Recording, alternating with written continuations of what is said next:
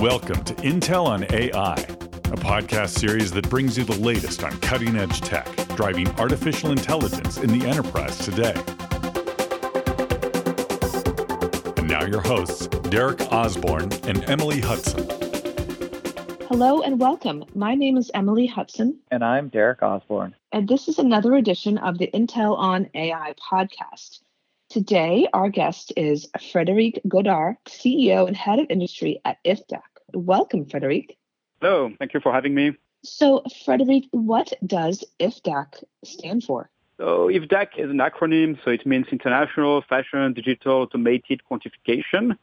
And it's a young startup that started about three years ago. And our goal is really to be able to quantify the industry. You know, fashion is a very complicated industry. There is a lot of uncertainty. And we want to help the different stakeholders of the industry, you know, brands, fashion models, magazines, designers. We want to help them navigate this complicated industry. And what we do is that we provide tools and rankings to uh, help them navigate this industry. And to do that, we use advanced AI systems, algorithms, machine learning, neural networks, all the things that we like. So you are one of the few people we've talked to on this podcast that works with both kinds of models, not only fashion models, but also data models. And so it's very interesting because the fashion industry is something that it must be hard to quantify. You know, it's so emotion driven in many ways. And I think this is a very interesting problem that you're trying to solve. Thank you very much. So basically, you're right. I mean, the project started as a research project, in fact, like about 10 years ago, and with the people who were handling one of the biggest, if not the biggest, data set on the fashion industry, which is called FMD. At first, it was about fashion models. So it was a way for models to post about their achievements and their pictures and drive their careers, right? And it started in New York. And then we started collecting data, data, data, you know, about the brands, about the magazines. And a couple of years ago, we thought, well, why don't we rank things? Why don't we use another type of model, which is, as you said, the algorithm? So how to model the industry. That was quite complicated, as you can guess, because the uh, fashion industry is still today very uncertain, not as well organized as other industries. And so basically we trained a couple of algorithms on our data set. We're trying to invent more quantitative future for the fashion industry, which is not known for you know, its love of quantification, but we started convincing people in the industry. Can you tell us a little bit about the data inputs that you have into your model and how you define your loss function? So basically, we have a big data lake. Part of it is our own data collected over the years. Right now, we have about 150,000 entities. Again, the fashion models, the magazines, the brands. And this is increasing. So, you know, we're going to reach 200,000 very soon. We have millions of data points. And so we take this data lake. We also include data from other sources. So it could be industry reports, the blogs, the magazines.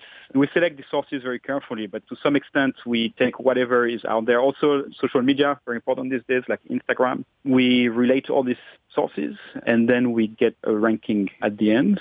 And the ranking is for all the entities, right? We classify the entities by type. So we have a ranking for the models, a ranking for the brands, ranking for the magazines, a ranking also for the fashion cities, which Actually, New York is number one, which was a study at Columbia in New York. I was very happy to see that. Uh, Paris is number two. As a Parisian, I was also happy to see that. Uh, Milan number three, and uh, London, and then LA. And in fact, we can quantify and classify and rank pretty much anything in the industry. When you say you make these rankings, are you trying to mimic human label data? It's a major issue with the fashion industry and the way basically there is something else which we don't do, which is basically trend forecasting. And the question is how do you actually code the data in the industry. Some startups do that. So what we do is more relational. You know, I'm a researcher as well. So basically what I do is uh, social network analysis and I'm really interested in affiliations. And I look at, you know, for example, how the fashion models are affiliated with the brands, right, in the fashion shows, how the brands are affiliated with magazines, articles, and what is the type of emotions that are associated with the brands, the models, the designers, and so on uh, and so forth. So we try to keep it uh, in that sense as objective, quote unquote, as possible, which in fact is more intersubjective. You know, human classification is great. Again, I mean, for sometimes cannot be replaced as of today, at least. When you look at some trends, you have to interpret the cultural component of a trend, for example. That's very difficult to have computers do that, and the algorithms are not that great yet. Uh, but in our case, it's really relational. It's, we have this gigantic relational data set that we keep improving every day. How are customers using this analysis or, or where is it being deployed? So, for example, we can help retailers assess the value of portfolio of brands that they have because we rank the brands. So we can tell them, you know, which brands are going up, down, and so on, and what is the overall value of your portfolio or your assortment. So that we can do, and there is a lot of demand for that. Something else we can do is uh, also talking about portfolio. You know, if you're a big conglomerate and you own various brands and you want to purchase a new brand, for example, and it's a private company, right, which has no stock market value, we can help the conglomerate assess the value of the brand they want to purchase. So that's something we can do as well. Something we can do as well is help brands hire fashion models. So for example, you know, you want the lineup of models. We can simulate the future. We can simulate the impact that a certain lineup would have on the value of the brand. And we can also do that with for fashion models. We can help them define or decide for whom to work, right? Which agency, what are the good brands for them and so on. We can help them drive their careers as well.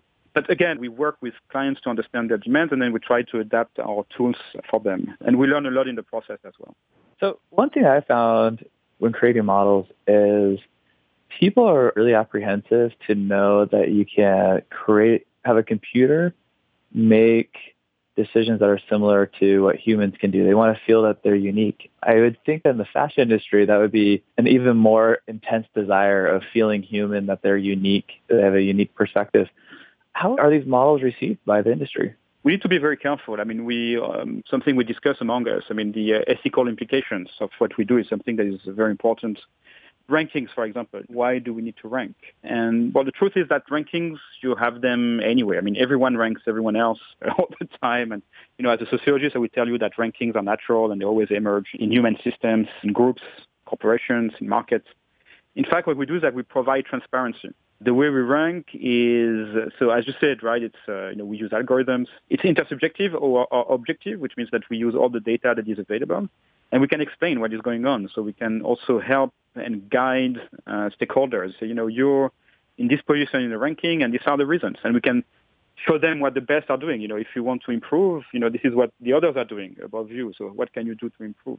And in that sense, I think it's important to bring transparency to a market uh, so that there is no hidden information no manipulation, no chronism, and so forth. Now, as far as having people being a little bit fearing that uh, human decisions will be replaced by computers, so that may be true in general, but in our case specifically, what we're doing has never been done before. I mean, the sense that, you know, ranking the brands and the stakeholders is not something that people were doing before that, at least, you know, like in a quantitative manner. So they had some kind of feeling of, you know, who was high status, had more prestige and so on.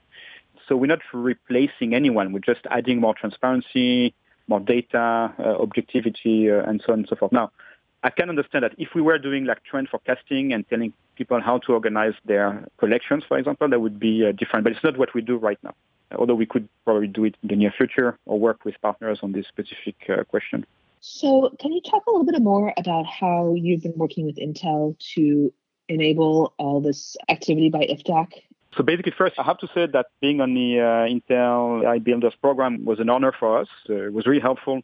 Also because it shows that what we do is interesting and matters or is intriguing. And so it was a big boost for productivity and motivation. So that was really nice.